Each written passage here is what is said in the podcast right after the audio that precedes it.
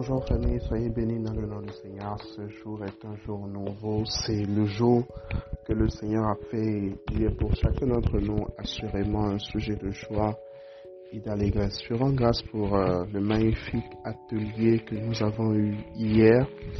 Et pour ceux qui n'étaient pas connectés, je vous exhorte vivement à partir sur notre chaîne YouTube Winners Meeting TV et à aller réécouter et écoutez vraiment cet atelier, cela vous fera du bien.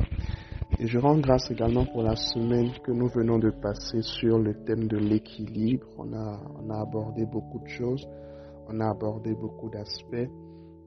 Et je pense vraiment que par la grâce de Dieu, nous sommes en train d'avancer pour être véritablement cette plateforme de transformation pour la jeunesse et, et par, la, par la jeunesse.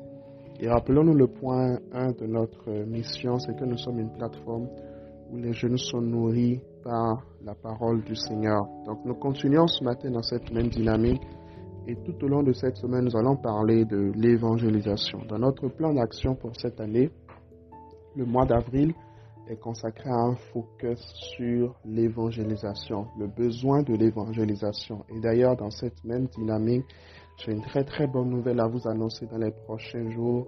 Priez que par la grâce de Dieu, ce projet puisse aboutir et nous allons avoir un magnifique projet, une magnifique mission euh, au mois de mai.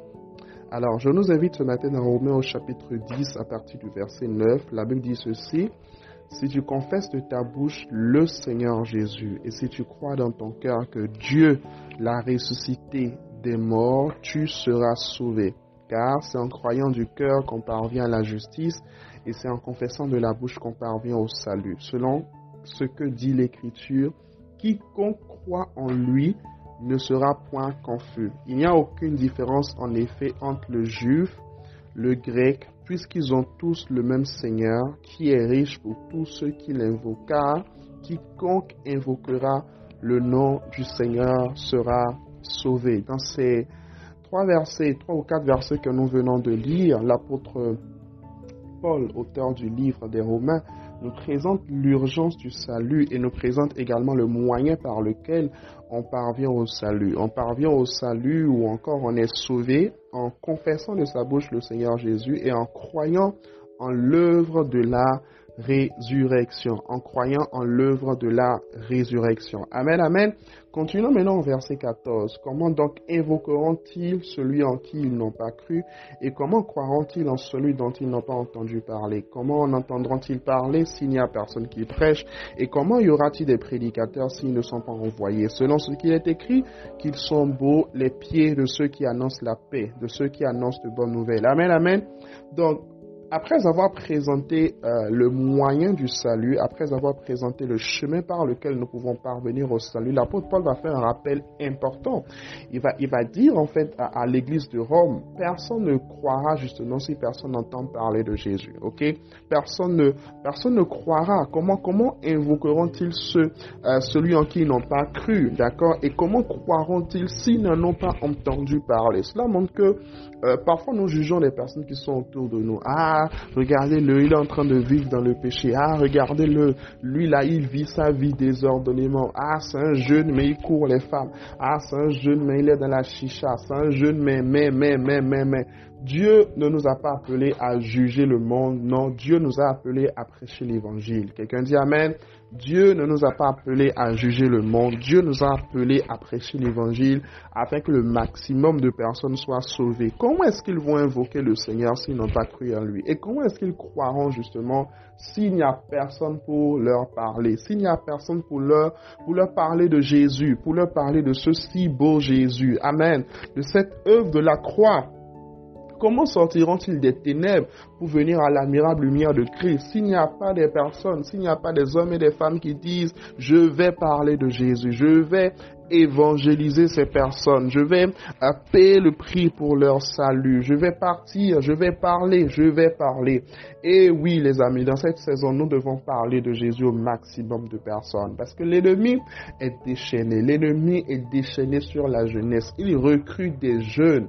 Il recrute des jeunes dans leur secte, dans leur groupe exotérique il les met euh, dans l'amour de l'argent, dans l'amour du monde, dans tellement de choses. Il veut détruire cette jeunesse et nous devons véritablement en cette saison être des instruments de salut être euh, de, des propagandes de la bonne nouvelle pour le salut de plusieurs. Et je prie en cette saison que cette passion pour l'évangélisation, cette passion pour les âmes nous soit donnée au nom de Jésus. Que nous ne soyons point des chrétiens égoïstes, des chrétiens orgueilleux qui se contentent juste de leur petite vie, qui se contentent juste des miracles qu'ils vivent au quotidien, qui se contentent juste de la vie qu'ils ont, de leur petit boulot, de leur mariage et tout et tout et tout et tout.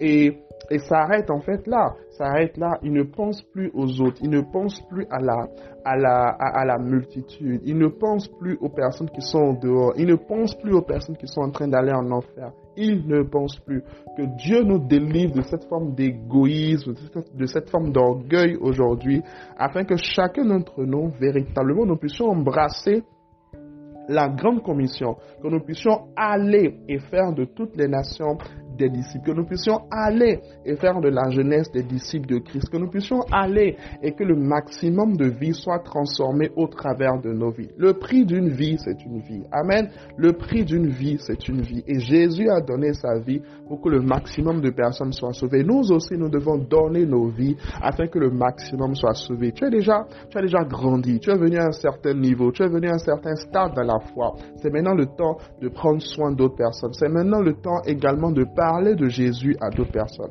C'est également le temps d'évangéliser d'autres personnes. C'est également le temps de partager la bonne nouvelle à d'autres personnes. C'est cela que le Seigneur attend de nous en cette saison. Et je prie vraiment que ce message ne soit pas juste un message que nous écoutons, mais véritablement que ce soit un un appel à l'action et que nous puissions véritablement rentrer dans la grande commission, passer à l'action afin que le maximum de personnes soient sauvées. Alors cette semaine, nous gagnons des âmes pour Jésus. Amen. Alors écris avec moi, je gagne une âme pour Jésus, au moins une âme au moins une âme pendant cette semaine. C'est un défi que nous nous lançons. Au moins une personne pendant cette semaine. Nous devons gagner au moins une personne, au moins un jeune pendant cette semaine pour le Seigneur Jésus. Et ensuite, travailler bien sûr à sa croissance et à son affermissement. Donc que Dieu vous bénisse. Excellente semaine dans sa présence. Alors que vous le faites, assurément sa grâce et sa paix ne manqueront point chez vous, ne manqueront point dans vos maisons, ne manqueront point sur vos activités. Au nom de Jésus. Amen. Demeurez bénis, on est ensemble.